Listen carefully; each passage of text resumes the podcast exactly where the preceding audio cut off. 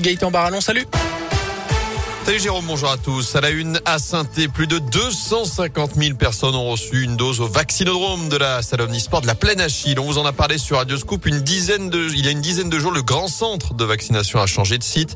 Il a déménagé de quelques mètres puisqu'il se trouve désormais au Palais des Spectacles, un lieu plus petit, plus adapté à la cadence actuelle. Faut dire que le tout premier vaccinodrome, la salle Omnisport, a fonctionné à plein régime pendant six mois. Le colonel Jean-Philippe Guignot, son coordinateur, dresse le bilan pour Radio Scoop. On a procédé à plus de 200 50 000 injections, qui est quand même euh, assez considérable hein, sur le territoire algérien. C'est le seul centre de grande capacité qu'il y avait, puisque c'était un centre qui était euh, susceptible de pouvoir monter jusqu'à 2500 vaccinations par jour, sachant que les autres étaient plutôt de l'ordre de, à peu près entre 500 et 1000 maximum. Et si vous voulez, on n'avait pas de projection possible, puisque au départ, c'était régulé aussi par les arrivées de vaccins sur le territoire. Donc on a eu des fois des jours où on était à 500, 1000, et puis il est monté à son maximum suite à l'annonce du président de la République du 12 juillet sur les obligations vaccinales, où là, effectivement, il était à plein régime. Mais après, on n'a quasiment jamais refusé de personnes à la vaccination. Et désormais, si vous habitez Saint-Etienne, c'est donc au vaccinodrome du Palais des Spectacles qu'il faut se rendre. C'est ouvert tous les jours de 13h30 à 18h30. Notez que la Loire fait figure de bon élève sur la vaccination, avec plus de 78% des habitants qui ont reçu au moins une dose contre 76% au niveau national.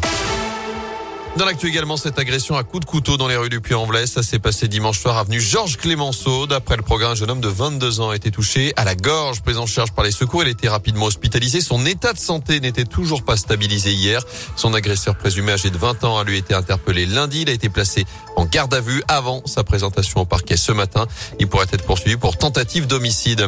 Lui avait menacé sa copine avec un fusil à pompe. Un homme de 22 ans est copé hier de deux ans de prison ferme en cause cette dispute qui a éclaté vendredi soir à Lyon et qui s'est terminé dans un appartement de saint dans le quartier de Bellevue. L'homme a expliqué vouloir récupérer ses affaires. Selon le progrès à la barre également, il a aussi dénoncé des menaces de mort de la part du père de sa copine.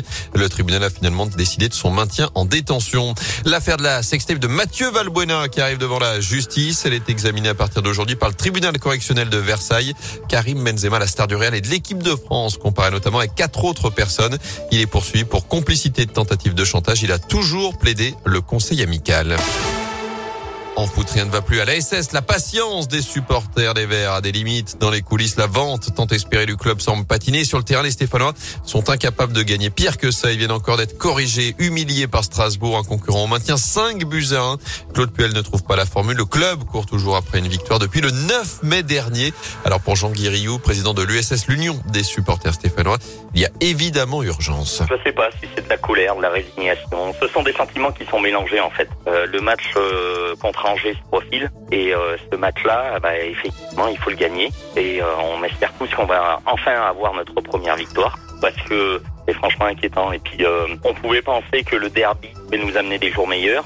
mais en fait, le problème, c'est que des derbys, il n'y en a que deux dans une saison. Et que, voilà, tous les autres matchs valent trois points. Et qu'à un moment, va falloir passer à autre chose parce que si la barre n'est pas redressée très très rapidement, bah, je pense que ça va être très très compliqué d'éviter que le bateau à Aille euh, dans un iceberg. Et en s'inclinant dimanche 5-1, la SS déterre également les records, celui notamment du plus grand nombre de buts encaissés après 10 journées, à savoir 22. Ce n'était plus arrivé depuis 63 ans. Un mot de basket pour vous signaler la qualification de la Chorale de Rouen en 16e de finale de la Coupe de France après la victoire dans la douleur hier sur le parquet d'Aix-Maurienne. Déception en revanche pour Saint-Chamond battu à Mulhouse. Fin de l'aventure également pour Andrézieux tombé avec les honneurs sur le parquet de Fausse-Provence, équipe de l'élite.